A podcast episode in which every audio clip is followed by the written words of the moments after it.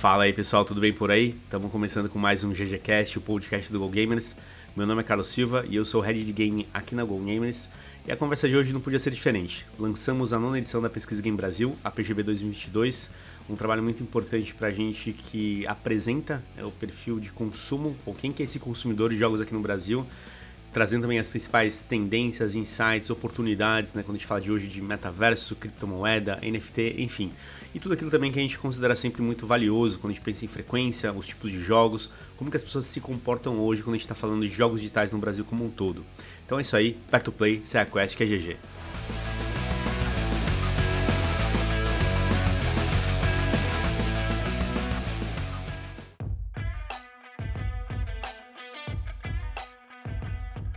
Fala pessoal, beleza aí? Estamos de volta agora com a nona edição da Pesquisa Game Brasil. É, todos os anos a gente sempre traz esse podcast, o GGCast, falando um pouquinho mais sobre alguns dos insights, os principais dados. É, e esse ano não foi diferente, né? Muita coisa interessante, muita coisa nova também. É, e não estou sozinho aqui para falar sobre PGB, estou com os meus amigos aí. E aí, Maurão, tudo bem por aí? E aí, pessoal, Mauro Berimbau aqui, professor, consultor Go Gamers e sim, eu me considero um gamer. Bom, essa é uma pergunta chave, importante aí. Afonso também aqui com a gente. E aí, Afonseira, beleza? Fala galera, beleza? Afonso aqui, diretor de criação do Go Gamers. E tamo aí, mais uma PGB na rua, né? É isso aí, meu. Mais uma PGB, um trabalho que demora alguns meses, mas é um trabalho muito bacana, que a gente gosta muito de fazer, porque a gente sabe que dá muito apoio para o mercado, para o consumidor, para muita gente que hoje trabalha com games, né, ou que tem ações, projetos para esse mercado, para esse consumidor. Então é isso. Nossa intenção hoje é bater um papo né, sobre esses principais insights e dados que a gente tem aqui. Mas antes, Maurão, como sempre, dá um contexto geral para a gente e para o pessoal, né? Como que funciona a PGB, a nona edição, né? O que a gente teve sobre pilares que a gente estourou, metodologia, enfim, dá um contexto geral e a gente começa nos principais tópicos. Manda aí, por favor. Beleza. Bom, eu vou começar pelo óbvio e depois vou aprofundando, né? Então, pesquisa Game Brasil pesquisa sobre o comportamento do consumo de jogos digitais no Brasil. Né? Então, quando a gente fala de consumo de jogos digitais, eu brinquei aqui né, de eu me considero um gamer. Esse é o tipo de pergunta muito importante, né? Porque existe uma série de pressupostos, crenças a respeito do que, é o comportamento desse jogador, quem ele é, o que ele faz, o que ele consome, o que, que ele gosta dentro dos jogos, o que, que ele gosta fora dos jogos, né? E até mesmo o, o, o envolvimento que esses jogadores têm com esses jogos, né? Quer dizer, tem pessoas que gostam muito, se envolvem muito com isso e compram as produtos, acessórios, roupas, tatuar, fazem tatuagens. E tem pessoas que jogam em outros níveis, né? Jogam jogos, de repente, de smartphone, jogos mais simples. Ou mesmo assim gostam de jogos de PC, de computador, mas não, não vão fazer que nem o Afonsinho de, de tatuar inteiro, né? Com games né, na cara, etc, né? É, para tentar é, responder nessa, entender melhor esse comportamento, nesta edição da PGB, a gente é, fez mais de 13 mil entrevistas uh, em, em um questionário uh, quantitativo. Acho que foi a maior pesquisa que a gente já fez até esse momento, né? a gente nunca teve uma quantidade tão grande de entrevistados. E apenas para esta para este momento da PGB, né? Porque lembrando a todos também, a pesquisa Game Brasil se desdobra em várias outras pesquisas que são realizadas ao longo do ano, onde a gente vai uh, entrando em temas diversos sobre esse comportamento de consumo, não só sobre os jogadores de modo geral, em termos de plataforma, jogos que eles preferem, mas a gente entra em temas específicos que vão aparecer no futuro, como por exemplo esportes, né? E outros temas, tá? A gente vai ter podcasts específicos sobre eles né, Carlão? Você Opa, mas... vambora, vai ter vários aí, prepare-se. Começa a nova, nova temporada aí. E em termos de é, método, né, na, na, preocupação que a gente tem com essa pesquisa, quando nós falamos de comportamento de consumo, a gente divide esse comportamento de consumo em três grandes momentos: né? um momento in-game, momento about gaming e o um momento out of game. O que, que são essas, esses momentos do consumo, né?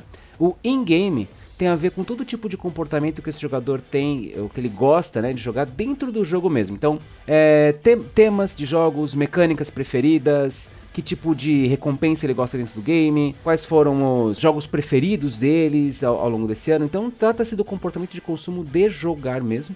Né? Que a gente entende que é uma coisa muito importante não só para entender o comportamento, mas para quem atua dentro da área do game design, saber desenvolver jogos mais adequadamente para esse público brasileiro. Né? Sobre o comportamento about game, aqui nós temos o comportamento de consumo em termos de tempo de jogo, frequência de jogos, frequência de partidas, né? Quais são os jogos que ele tem, que ele gosta, que ele conhece, quais eles acham, quais eles acham melhor ou não. Então tem a ver com esse comportamento relacionado ao, ao consumo de jogos digitais. Também compra de acessórios, por exemplo. Você tem cadeira gamer, né? Nós estamos gravando aqui em cadeiras gamer, por exemplo. né? É isso aí. É, e finalmente o comportamento out of game que tem a ver com todo tipo de comportamento de consumo que esse jogador tem, que está além do jogo digital. Por exemplo, a alimentação, uh, marcas preferidas, se ele tem bichos de estimação, quais são os seus passeios preferidos em entretenimento, quais são, que tipos de filme ele gosta. Então tem a ver com, com uma preocupação a gente mapear o comportamento de consumo em vários ângulos diferentes, realmente entender esse comportamento desse consumidor brasileiro e trazer um mapa para quem está atuando comercialmente, né, desenvolvendo jogos ou publicando jogos no Brasil, ou até mesmo para marcas não endêmicas, né, marcas que querem conversar melhor com esse público gamer e não tem informação sobre isso. É, a pesquisa Game Brasil, há muito tempo atrás, surgiu de uma demanda do mercado mesmo. Né? A gente atuava com, nessa área, não sabia como lidar uh, com uh, esse público consumidor. Bom, e tá aí. Um relatório completão, 13 mil pessoas aí dando respostas pra gente sobre sobre seus hábitos de consumo. É isso aí, ótimo contexto aí, Maurão. Bom, e a gente pode começar, acho que por um dado importante, né, pessoal, que ele constrói muito da estrutura da pesquisa, que é o valor de 74% das pessoas que assumiram jogar algum tipo de jogo digital, independente da plataforma, né? Então, é um volume muito expressivo, estamos falando aqui que 3 em cada 4 brasileiros estão jogando algum tipo de jogo em alguma plataforma, é, e vale a pena a gente entender um pouco melhor sobre esse, esse ponto, que é uma pergunta que nos faziam, né, Mauro, no passado. Ah, com o cenário econômico, a pandemia, tudo isso acontecendo, mudando o cotidiano das pessoas, é, vai impactar de alguma forma? As pessoas vão parar de jogar, vão jogar mais, jogar menos, enfim. Então era, um, era uma, uma dúvida que existia, né? E aí temos esse percentual aí. Então, o que, que vocês acham disso? Essa pergunta, a primeira coisa que eu, que eu gostaria de esclarecer é o que, que significa esse 74,5% das pessoas jogam jogos digitais, né? Algumas pessoas já me questionaram sobre essa informação, falando assim, cara, não é possível, eu não jogo jogos, então, né, não pode ser que todo 74,5% do Brasil tem esse hábito, né? Sim, é possível. Né? O que a gente nota é que dentro desse 74,5% tem diferentes envolvimentos com o jogo digital. Tendo aquela pessoa que está jogando uma vez por mês, e tem aquela pessoa que está jogando todos os dias, 8 hum, horas por dia, né?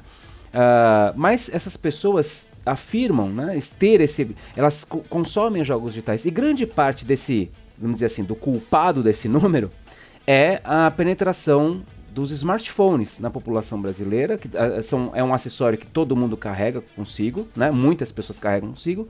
E aí, é, porque tem jogos de graça tal, então é, fez o hábito de jogar o jogo digital algo mais acessível para todos. Então, é, isso multiplica a quantidade de pessoas que têm esse acesso e começa a ganhar esse hábito e entender o jogo digital como uma, um, uma, um consumo bacana, né? Uma coisa legal para você fazer. Agora, sobre a pandemia, é um pouco polêmico, né?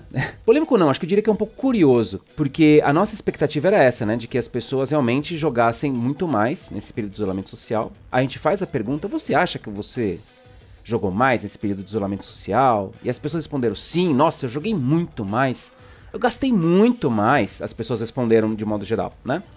Só que quando a gente vai olhar o hábito mesmo, né, tanto a quantidade de horas investidas quanto o tamanho das sessões, elas não variaram tanto.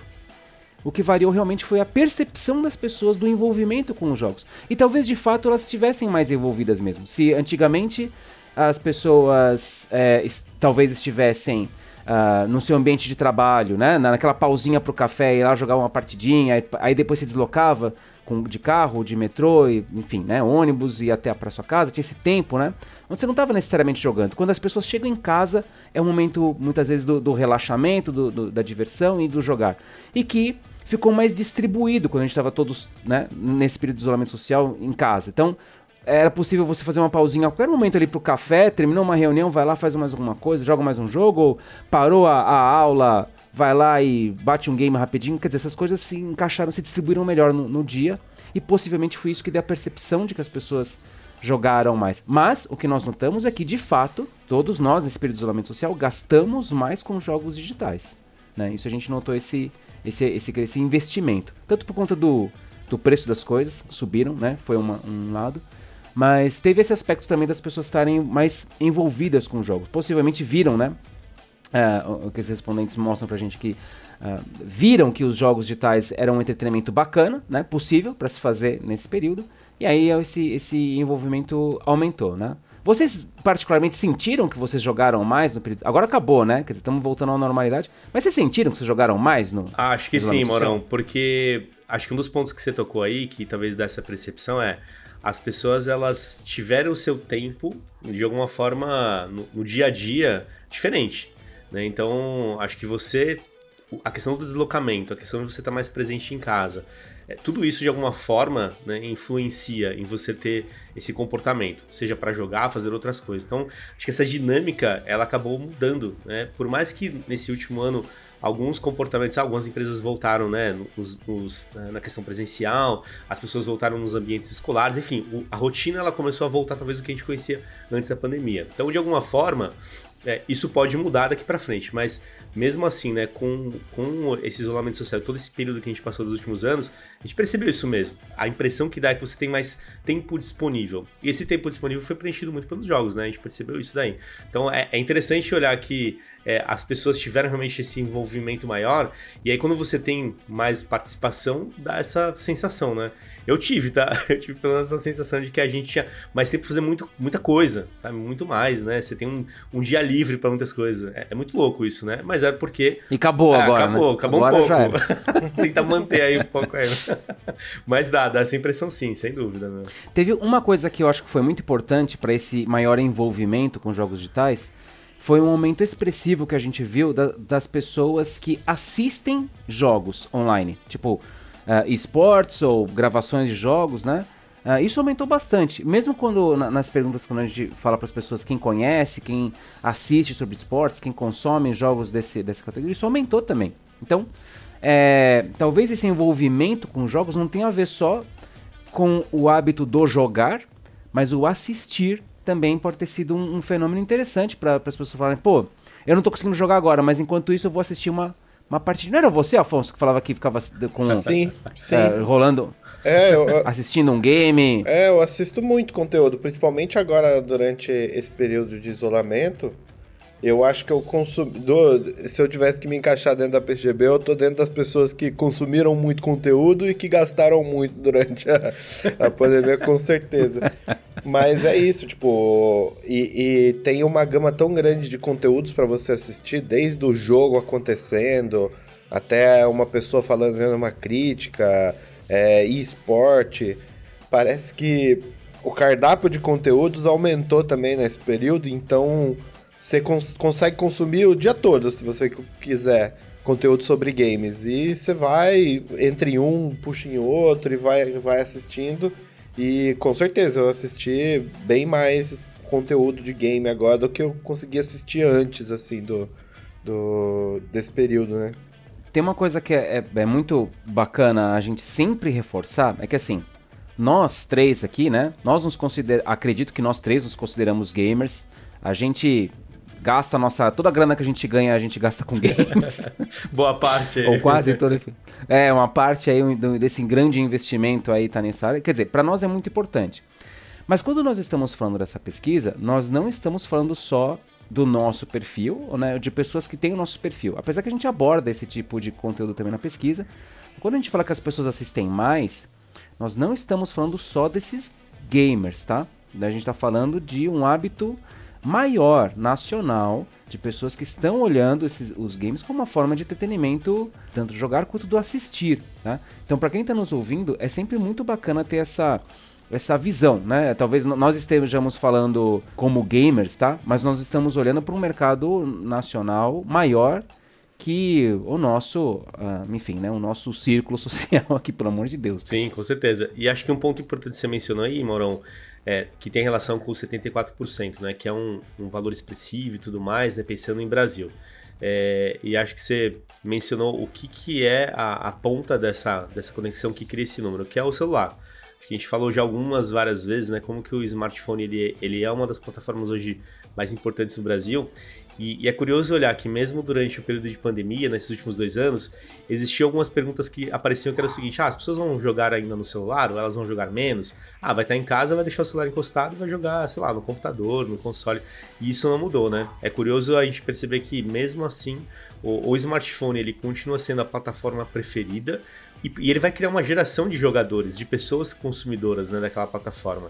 E que vai ter aquele apego com ela. Independente se você pode até achar que ah, o computador ele é a melhor experiência, assim como o console, e talvez seja o aspiracional né, de muitas pessoas. Mas o smartphone ele, ele conseguiu cobrir, cobrir um, um, espaço ou cumprir uma missão importante aqui no Brasil, né? A questão do acesso de fato. Então, é a questão dos jogos gratuitos, é a questão de ser o mesmo que você mencionou, né? É o mesmo aparelho que muita gente usa acho que não vou arriscar nenhum, chutar nenhum número, mas quase todo brasileiro tem um aparelho celular, né? Do mais simples até os mais modernos. E que muitas vezes roda algum tipo de jogo, né? E para a indústria é importante olhar esse público porque é o jogador, né? Estamos falando de pessoas que consomem jogos digitais. Porque a gente olha muita pessoa, né? O gamer, quem se assume gamer e tudo mais, porque é quem investe mais na experiência e é importante, mas do outro lado, esse público que é jogador ele é importante também, né? Porque estamos falando de atenção na plataforma. Para a indústria de games, quem desenvolve jogos, não importa se você é o gamer ou se você é só um jogador. O que importa é você consumir o produto, né? E o que é curioso desse comportamento, né, trazendo um, um lado agora de tempo, de dedicação e atenção, é que existe já uma concentração, né? Você percebe que todas as plataformas têm uma concentração de uma a três horas de consumo de fato, né? Quando a gente pensa em, em dedicação em cada uma delas. É, e o celular tá lá junto né? Coisa que, que talvez alguns anos atrás, ah, jogo, jogo de celular é a galera que joga 5 minutos, 10 minutos, menos que isso e tchau, né? Não tem um comprometimento. E de jogar em casa, e né? De jogar Carol? em casa. É, eu achei muito curioso como o celular também é o momento de jogar celular, principalmente é em é casa. Isso aí, né? então ele quebrou todas as barreiras, né? Acho que todos os estereótipos que existiam do, do, celular ele já, já foi, né? Não sei se vocês têm algum ponto aí complementar com relação a isso. É, eu só ia falar uma curiosidade que, tipo, por exemplo, a minha namorada, ela se a gente chega para ela hoje e se ela te passasse pelo filtro da PGB, ela com certeza responderia essa pergunta se joga jogos digitais. Ela estaria dentro desses 74,5%, com certeza. Mas se você perguntar para ela se ela se considera uma gamer, com certeza ela vai falar que não. Que ela não, até parece, não joga games e tudo mais. Porém, durante a pandemia, ela caiu no no limbo do Candy Crush do celular. e ela passava, tipo, sério, nos, às vezes que ela vem aqui pra minha casa, ela passa com certeza mais que duas, três horas jogando aquele jogo no dia, sem, sem dúvida nenhuma, assim, tipo.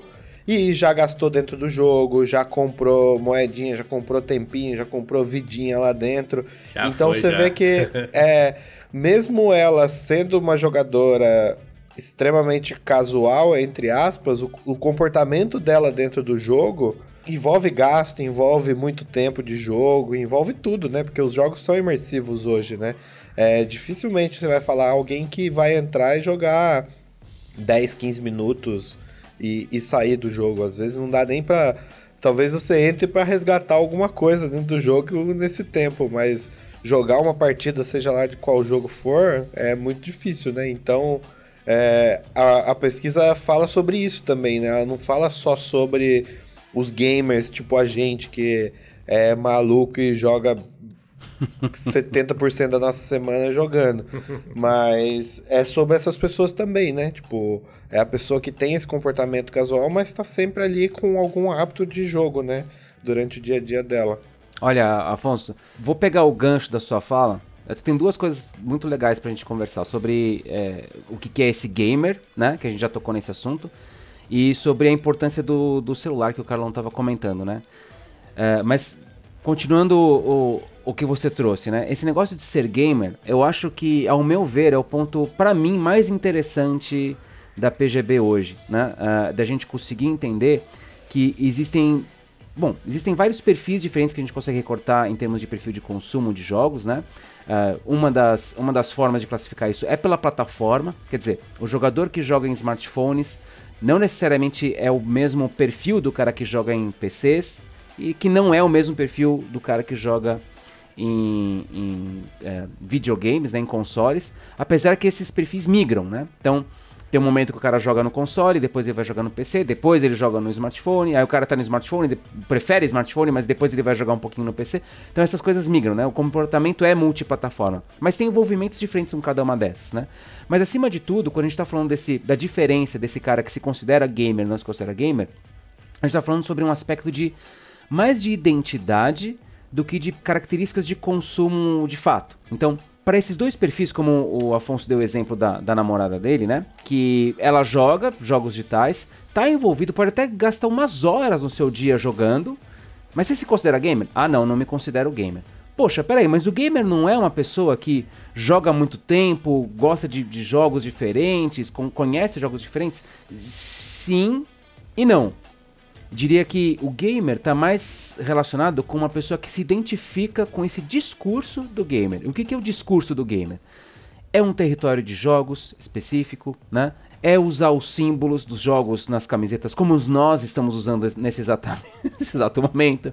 É, é comprar os acessórios. É, na verdade, ter o jogo como uma parte muito importante da nossa identidade. Né?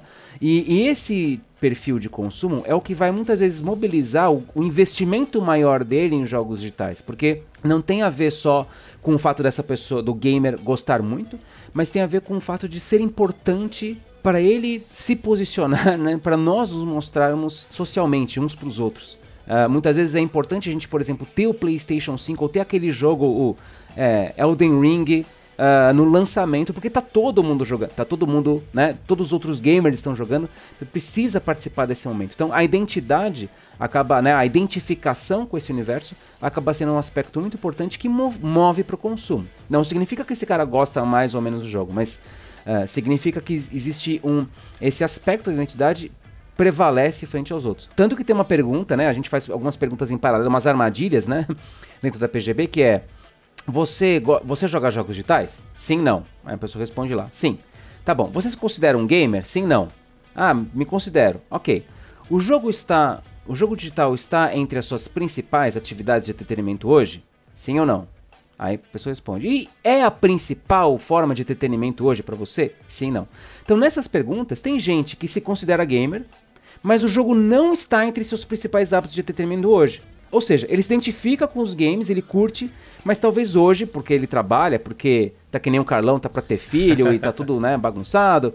E não dá para, não dá, mas ele se identifica com o game, ele gosta do assunto. E tem os caras que, sim, game é a minha forma principal de entretenimento hoje. Legal, então você se considera um gamer? Não, não me considero. Né? Então olha só que curioso, tem a ver com outro aspecto do, do, do consumo aí que divide a nossa pesquisa. Né? Então, lembrando, nós na, na pesquisa Acho que nós três aqui nos consideramos gamers, mas o hábito de consumir jogos é muito maior do que só esse território. E o uh, espaço de celulares, eh, smartphones, mobilizou essa. Né, foi talvez um dos, um, um, das grandes, um dos grandes catalisadores de, desse, dessa pulverização do hábito de jogar jogos digitais. Né? Um, porque, uh, como o Carlão lembrou, as pessoas tiveram mais acesso a isso, né? especialmente classe C é, a gente viu um crescimento muito grande, né, ano a ano, da classe C entrando no hábito, aumentando o hábito de jogos digitais, porque muitos jogos, inclusive, são de graça, são baratos, né?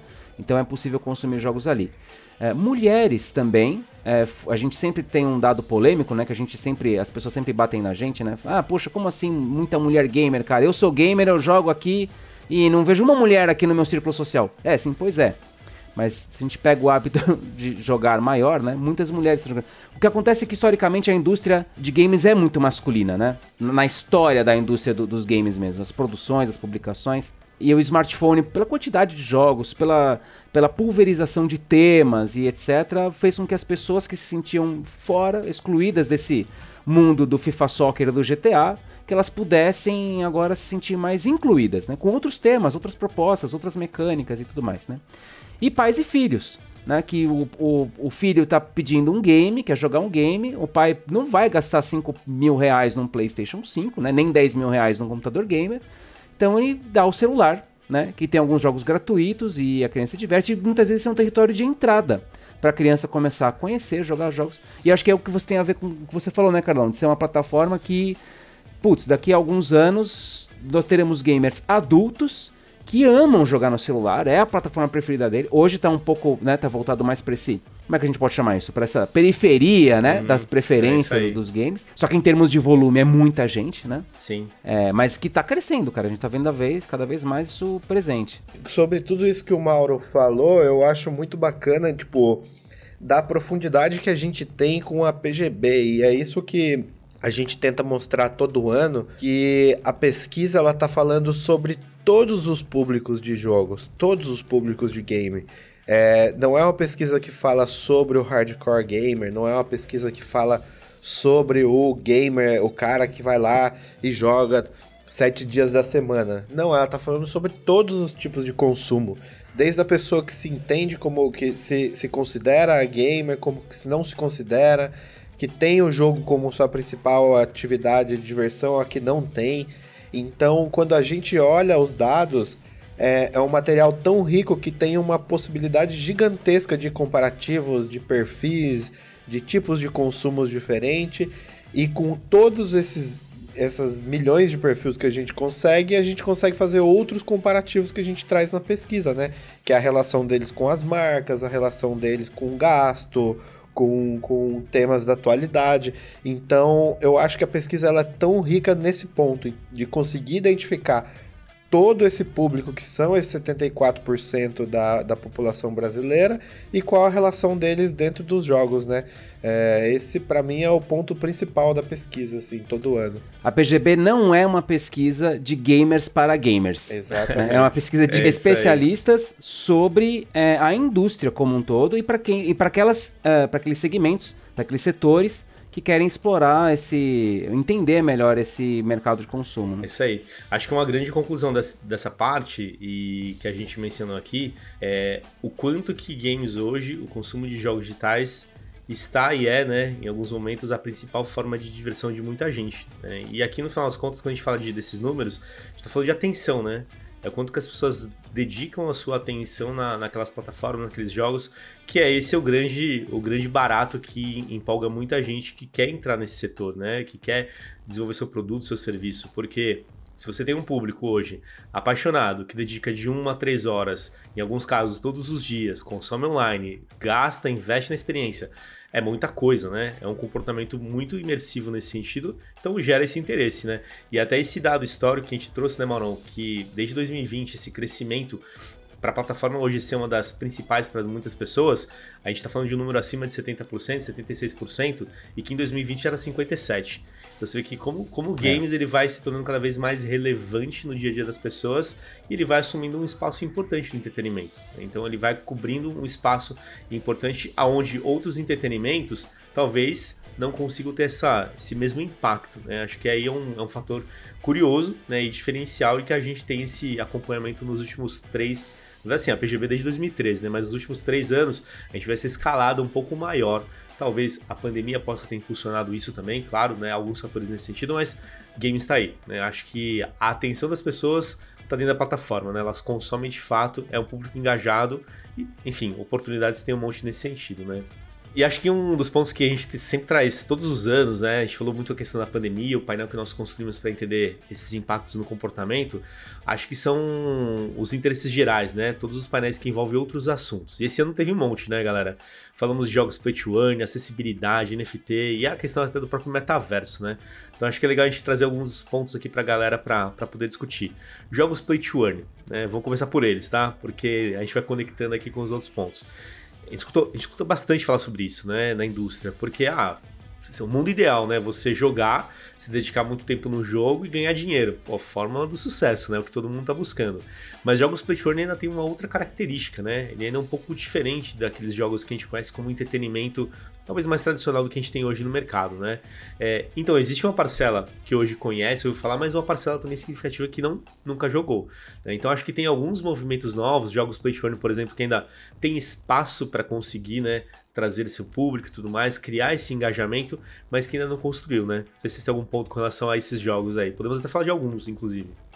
Então, Afonso, era você que jogava, jogou bastante esses jogos Play to Earn, não foi? Não, eu dei uma sondada pra, pra pesquisar, mas eu não cheguei a jogar de fato eles. Mas... Quase colocou uns dinheiros. Quase, quase, mas consegui me segurar. Não, não, entrei, não. É, eu, Eu admito que eu também não, eu também estudei sobre eles, mas também não joguei, porque é até difícil falar se isso é um jogo de fato, né? Ele parece mais um, um tipo de investimento relacionado a, a criptomoedas e NFTs e etc, né? Uh, é um, eu diria que ainda está num, num, estágio de experimento, né? Quer dizer, é algum tipo de atividade que você faz online, são jogos muito simples, me, em termos de game, né? Mecanicamente mais, falando. Mais ou menos, mais ou menos, Maurão. Desculpa te cortar aí, mas é tipo. É que eu acho que ele não teve essa abrangência tão grande assim hoje, porque ele é um jogo de repetição. Tipo, hoje no mercado tem, tipo, de fato, desde os mais simples, que tem uma mecânica bem simples, que você tem que fazer o bonequinho ali andar e pular, até um, uns MMOs RPGs, tipo, extremamente complexos. Esses eu não, esses eu não vi ainda. É, é são, são vi. tipo, são jogos que você tem que entrar lá e é como se fosse um MMORPG mesmo. Mas é aquilo, é um jogo de repetição, porque você é um jogo de farming no, no, no fim das contas, porque você precisa farmar materiais que é esses materiais que você vai vender para poder transformar isso em Ethereum e depois transformar em dinheiro de verdade. Então é um jogo repetitivo. Defina farmar para as pessoas que não. É verdade, desculpa. Fazendeiros é, aí. Ó. Farmar é você entrar num jogo e fazer sempre o mesmo processo para você conseguir recursos dentro do jogo. Então você tem que ir numa determinada área, matar tantos bichinhos para cair tantos itens para você recolher aquilo. Quando você começa a fazer isso repetidamente todos os dias, ou toda hora, ou toda semana, isso vira um farm e você começa a, a, cultivar aquele processo dentro do jogo mesmo, né? Então, esses jogos basicamente são isso. Então, para uma pessoa que não talvez não seja um hardcore player que esteja disposto a entrar para fazer isso dentro de um jogo, porque chega uma hora que ele para de ser divertido, com certeza. Tipo, porque você só vai entrar lá e fazer as mesmas coisas todo dia ou toda hora e ficar nessa até. É, é, é um trabalho mesmo, né? Tipo, desse de repetição. Então, eu acho que ele, ele não. Não sei se ele é uma coisa. Na minha opinião, eu não sei se ele é uma coisa que vai ficar tão popular ao ponto de todo mundo jogar, assim, sabe? Porque não é um, um jogo casual, tipo, é, depende de você dedicar horas, muitas horas do seu tempo, depende de você estar tá disposto a uma situação dessa de ficar num jogo de repetição por muito tempo e não sei se uma pessoa que, sei lá, entra no Fortnite joga três partidas vai querer entrar num, num, num ambiente desse, sabe? Sim, esse critério é importante, né? A questão da repetição, do farm e tudo mais, porque os jogos, alguns grandes jogos que a gente tem hoje no mercado, você deu o exemplo do Fortnite, né? Não que você fique farmando lá, mas você tem algumas repetições, né? Você tem um, alguma coisa acontecendo ao mesmo tempo, você faz a mesma coisa, enfim.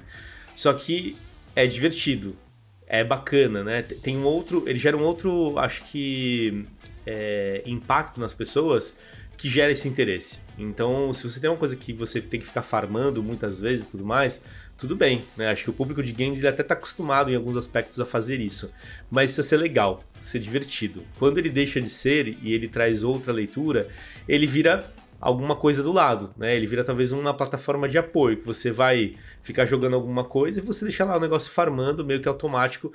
Então, acho que é, é um pouco disso que a gente vê hoje, é, e como o Mauro falou, ainda está em desenvolvimento, ainda está né, ganhando a sua relação é, de fato de prioridade no dia a dia das pessoas que jogam games. Né? Então tem um monte de empresas surgindo, um monte de oportunidade acontecendo no final das contas, mas é aquilo, né? O público de games hoje é importante resgatar esse histórico. Por que, que ele é tão envolvido e tão engajado? Porque é o entretenimento do jogo que faz ele ter, ele ter essa paixão mesmo. É o que é bacana, o que é divertido, é o que gera realmente essa, essa paixão e ele fala assim: ah, esse jogo é meu, esse personagem é meu. É, como que esses jogos vão criar esse tipo de de, de, de, impacto também. Então acho que eles não chegaram nisso. A proposta é interessante porque é isso que a gente falou, né? Você ficar farmando muita coisa, dedicando muito tempo e ganha dinheiro, pô, sensacional, né? Acho que é o, é o que todo mundo busca, né? Mas ainda talvez não seja da forma. A forma como ele está sendo aplicado, acho que ainda vai passar por algumas evoluções, né? É, vários jogos têm, né, isso. A gente já trabalha, a gente, nós três aqui jogamos Destiny 2 e a gente trabalha pro jogo fácil. São muitas né? jornadas, é isso, muito farm lá, meu.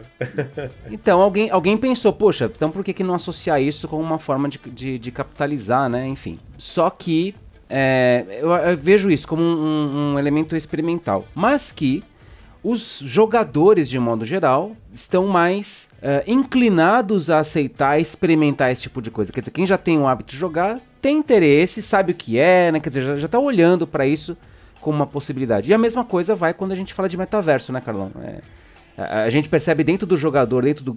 Quanto mais envolvido com os jogos, mais esse cara. É, eu não, não vou dizer que ele é gosta do metaverso porque ainda é uma ideia, né? O metaverso está uhum. se construindo, né? Sim. Como uma proposta, enfim, ninguém sabe direito o que é.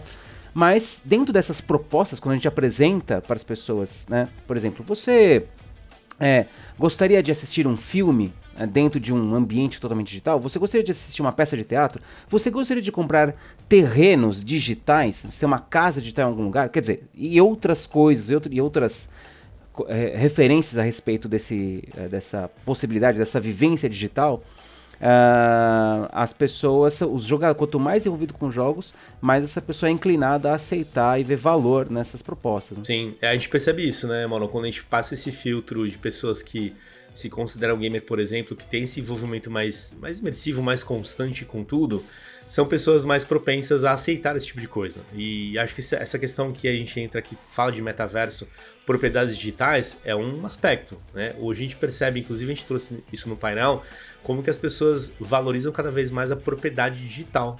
Então, como que isso tem um valor hoje para um público que daqui a pouco vai ser normal, né? Hoje a gente até pode questionar, ah, nossa, você prefere ter um tênis da Nike ou da Adidas bacana dentro do jogo ao invés de ter um na vida real? Olha, talvez hoje algumas pessoas já comecem a questionar isso mesmo. Talvez algumas pessoas enxerguem mais valor nisso dentro de um, de um ambiente digital, porque é onde ela se expressa, onde ela se relaciona, onde ela se apresenta, enfim, onde acontece o entretenimento dela. E é curioso a gente ver isso, né? E aí, mais ainda, né?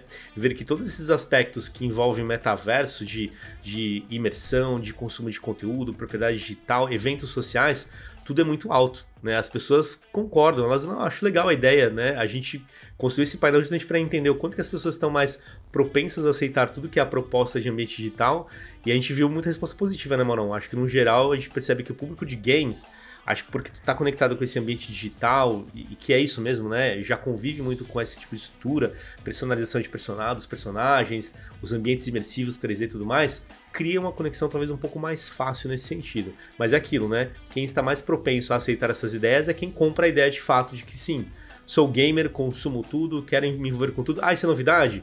Ah, eu vou lá também, eu quero estar nisso. Né? Então é importante entender que esse público é um público até mais exigente. Então a experiência que ele vai cobrar de uma ação no metaverso, coisa nesse sentido, tem que ser bacana, tem que ser boa, né? Não me entrega um negócio lá mais ou menos porque ele vai cobrar, né? Ele vai realmente ser exigente nesse sentido. Então, esse é o outro lado da moeda, né? Quanto mais a pessoa ela se envolve com aquilo, mais ela vai cobrar.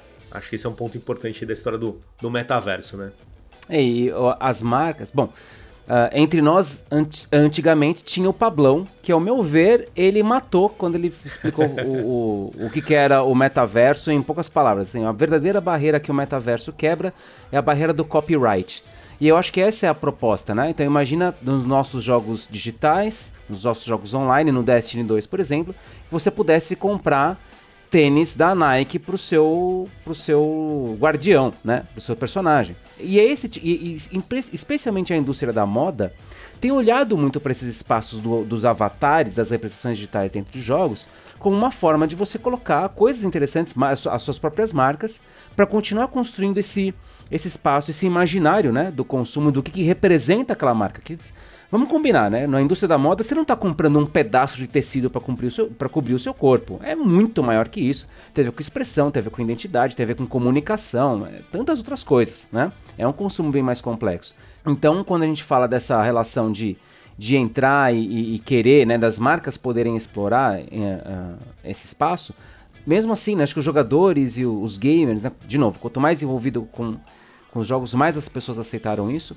Acho que o único fator em que das perguntas que fizemos sobre o metaverso que as pessoas se sentiram mais resistente é essa pergunta aqui que foi uh, era na verdade é uma afirmação que a gente faz né? E as pessoas numa escala de Likert né? Entre discordo totalmente e concordo totalmente cinco pontos elas classificavam a afirmação né? então a afirmação foi os objetos digitais que eu compro dentro dos games têm tanto valor para mim quanto os objetos físicos que tem a ver com a propriedade digital, né? Então, quer dizer, aquilo que você compra online para o seu avatar, né, tem tanto valor quanto um, uma roupa, sei lá, física para você, né? Uh, muitas pessoas disseram aqui que, que não, né? Teve, a gente teve uma parcela significativa de pessoas, que, que vem entre quem as pessoas que não são gamers, nós tivemos aí quase 40% das pessoas falando que não, não, não, imagina, o físico é muito mais importante.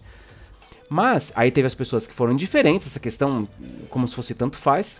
E aí, entre as pessoas que não jogam, não, ah, não, não se, perdão, que não se consideram gamers, tivemos 30% das pessoas que falaram: não, eu concordo. Para mim, o digital tem tanto valor quanto o físico. Isso para as pessoas que não são gamers. Entre os gamers, é 57% dos caras falaram: opa, não, com certeza. Aí, ó, o meu, meu, minhas coisas digitais são tão valiosas quanto os físicos. E uh, as coisas físicas. E isso é um aspecto Vamos pensar no, no, em aspecto cultural, o que, que essas pessoas estão dizendo pra gente, né? Uh, quem está ouvindo pra gente, que é um gerente de produto, ou gerente de marketing, diretor de marketing, enfim, para vocês que estão trabalhando em outras indústrias que não são game, estão querendo falar com o público, né, com esse público gamer, e esse cara, ele está dizendo pra gente que ele vê tanto valor, ou mais, até mais valor possivelmente, nos objetos digitais do que nas coisas físicas que nós tradicionalmente, historicamente, consumimos. Quer dizer, as coisas que eu posso consumir para o meu avatar podem ser mais importantes para mim do que as coisas físicas. Isso explica muito alguns comportamentos que qualquer um de nós pode pesquisar no YouTube de gente que perde conta dos seus jogos. Perdeu a conta do Diablo, perdeu a conta do Destiny, perdeu a... O cara gastou um tempão da vida dele construindo o personagem, ganhando aqueles itens, pegando aqueles itens raros e etc. E aí a conta apagou. Alguém foi lá, hackeou a conta e apagou a conta do cara. Né? Puxa, é como se alguém que gosta muito de moda tivesse o seu armário inteiro queimado, né? Sumiu. é tipo isso. Alguém que, alguém, alguém que curte muito carro, tem assim, tem uns 4, 5 carros, de repente tem uma coleção de carros e é, todos desaparecem da noite pro dia. É desesperador, não é? Nossa, cara. Então, mas é isso aí. Pra quem, pra quem não pertence a esse universo, pra quem não tem um hábito de jogar, fala, não, cara, pô, mas eu sou um itemzinho digital, é um boneco, é uma coisinha pro seu avatar. Não, não, não né? Nós, aí, se você estiver tendo esse olhar, você não está entendendo como funciona essa, esse envolvimento, essa, essa dedicação com esse espaço simbólico, né? Esse universo. Aí já tô, desculpa, o simbólico. Tô, já tô entrando nos meus, nos meus estudos de doutorado, sinto muito. Mas já tem a ver com um consumo, um envolvimento muito grande com esse território de consumo. E é isso que a gente está colocando aqui como um, um destaque, porque metaverso está vindo aí, né? Quer dizer, já, já temos várias coisas, né? Várias experiências metaversicas que a gente pode experimentar hoje, né? E que já temos pessoas que estão ávidas por esse momento. Sim. Tá? Então a adaptação disso, né? Quer dizer, pensar sobre isso a gente tem que fazer desde já. E aí você tocou num ponto importante aí, Maurão, que é a história né, das coleções, né? Aquela quantidade e tudo mais. E eu já ouvi de alguns amigos, cara, meus itens num jogo X, eles são os meus colecionáveis. Sabe aqueles meus personagens que talvez eu teria aqui na minha prateleira e tudo mais tal? Não, não, eu tenho tudo lá digital. Eu tenho todos os personagens X, Y, Z de todas as temporadas. Então, olha, olha como é, é, é interessante isso, né? E é um comportamento dessa, dessa geração que está vindo agora e que tem talvez uma, uma conexão diferente com o ambiente digital, né? Essa proposta de valor que eles, que eles têm hoje com esse tipo de elemento, ela é importante, né? Ao mesmo tempo criam outras preocupações, né? É o que você falou, se alguém vai lá, aperta um botão lá de um jogo XYZ ou hackeia a sua conta, cara, acabou, né? Aí você gera um outro tipo de problema. Ao mesmo tempo que esse comportamento ele é tão interessante, ele cria outras coisas que a gente precisa ficar atento que vão fazer parte do dia a dia, né? Como que eu me resguardo para não perder aquilo? Do mesmo jeito que assim, ah, eu tenho uma coleção de, sei lá, todos os personagens do Cavaleiro do Zodíaco aqui de ouro que custam 100 mil reais. Vai ter pessoas que vão ter esse mesmo valor dentro de ambientes digitais, com seus colecionáveis lá dentro. Né? Então, gera outro tipo de, de, de, preocupação, né? Seja de sistema e tudo mais. Por isso que é, é, importante olhar esse comportamento, como que ele vai se desenrolando e criando outras coisas conectadas com isso, né? Acho que isso é, é bem interessante.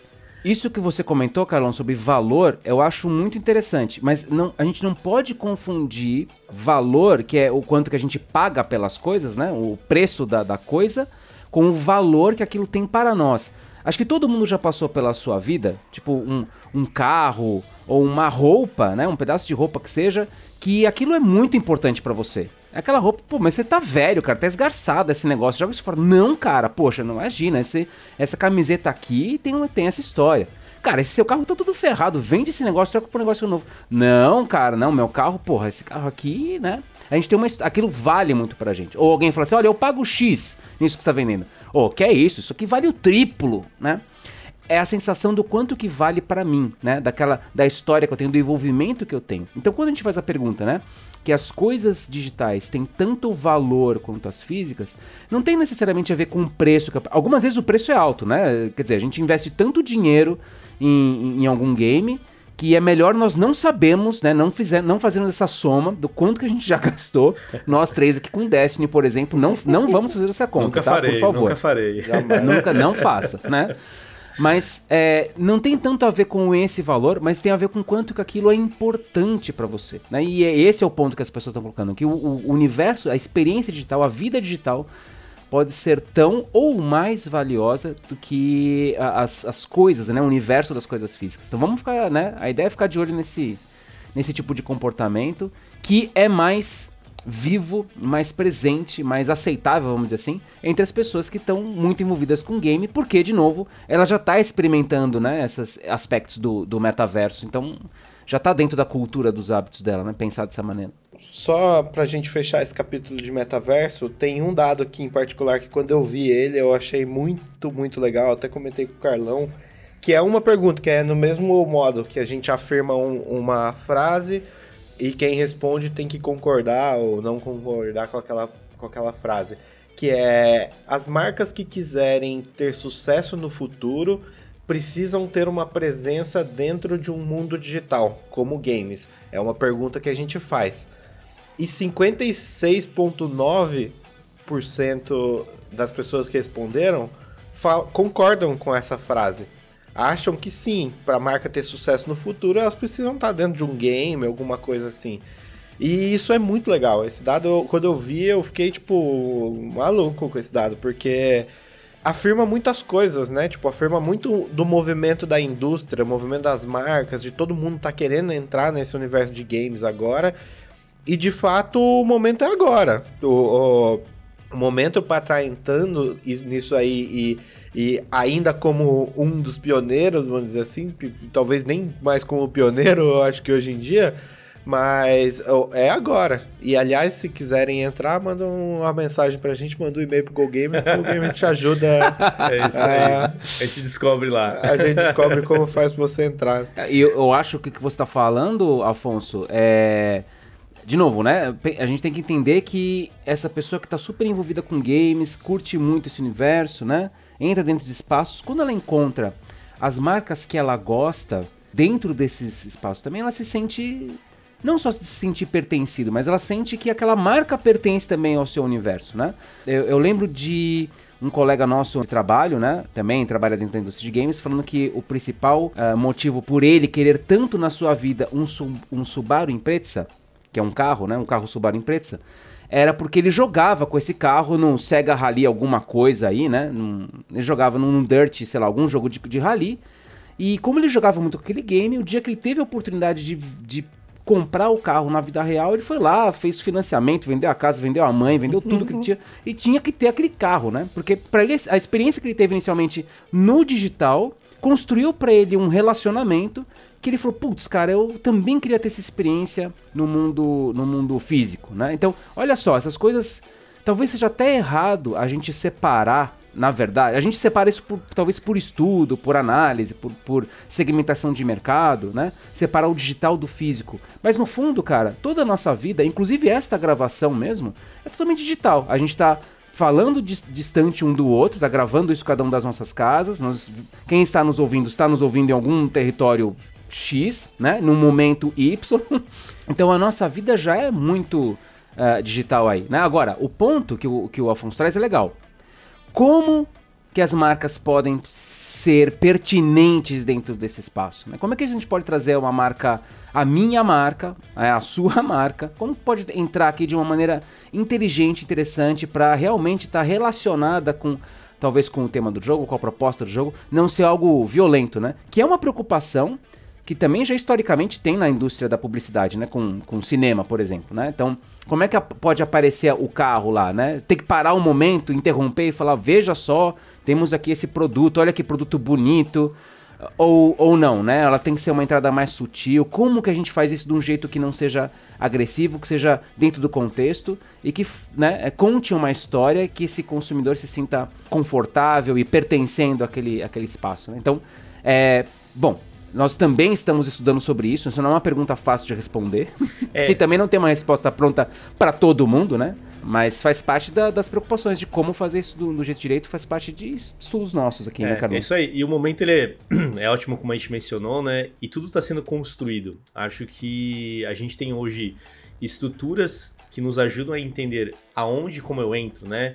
Falamos aqui lá no comecinho, o Mauro mencionou a questão do comportamento em game, about game, around, enfim, tudo isso de alguma forma traz possibilidades pra gente, né? Para que justamente a gente entenda como e aonde eu entro com esse público, considerando todo esse aspecto de comportamento que a gente falou, né? público imersivo, dedica muito tempo, a sua atenção, ele investe na experiência. Você tem as pessoas que se consideram, que se identificam como gamers, outras não, e que também são importantes. Tudo isso faz parte né, de uma, uma série de, de quebras que a gente constrói vários perfis para justamente entender a melhor forma de entrar nisso, né? Mas no final das contas, acho que um grande resumo disso tudo é o público de games hoje no Brasil ele é extremamente engajado, envolvido, sim. Acho que a gente tem isso já historicamente e está comprovado. E agora o que se constrói é um outro momento esse momento do metaverso, esse momento dessas marcas entrando, é, o momento dos próprios jogos se reconstruindo como modelo de negócio. Falamos aqui do, do Play to Earn, por exemplo, que é uma outra coisa, que acho que tudo isso mostra que como, que como o mercado de games hoje ele é tão rico nesse sentido de estar muito presente com a inovação do que o mundo está vivendo e ao mesmo tempo um público extremamente engajado e que está disposto a experimentar isso. Eu acho que vira um grande laboratório, mas ao mesmo tempo estamos falando de construção de relação, né? de relacionamento de de marca, de produto, e que essa galera hoje que está começando aqui, que está nesse momento, independente da faixa etária, plataforma, vai estar tá comprando essa ideia. Né? Acho que hoje no Brasil está muito claro isso. Então acho que é, todo mundo que de alguma forma está investindo ou dedicando tempo para entender cada vez mais esse público e as ações, acho que tem grande chance de sucesso. Né? Então talvez não seja o pioneiro que o Afonso falou, né? Porque já tem muita coisa acontecendo, mas tem sempre espaço para boas ideias, né? O público está aí. Acho que a oportunidade tem um monte, né? Não dá pra gente classificar que o público de games é um só, eles são vários. Então, dentro desses vários, o que, que você vai fazer, né? Acho que esse é o, é o grande ponto. Só um comentário. É, mais um ano se passou e ninguém lançou o refrigerante azul do, do Fortnite ainda é que o verdade, falou. cara. Pô, todo ano eu falo isso daí. Alguém tem que lançar esse negócio. Eu compro e tomo, cara. para dar um escudo. É. Não é? É o escudinho que a gente tem lá.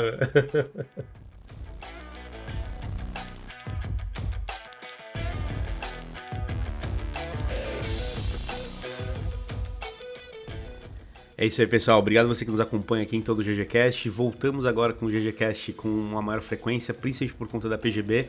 Então fica ligado, temos novos painéis saindo em breve, painel de marcas, painel de esportes, painel de publicadoras, influenciadores, a própria PGB Latam, muita coisa bacana que a gente vai trazer para vocês. Então se conecta com a gente, segue lá gogamers.gg e também pesquisagamebrasil.com.br. É isso aí, valeu e até a próxima.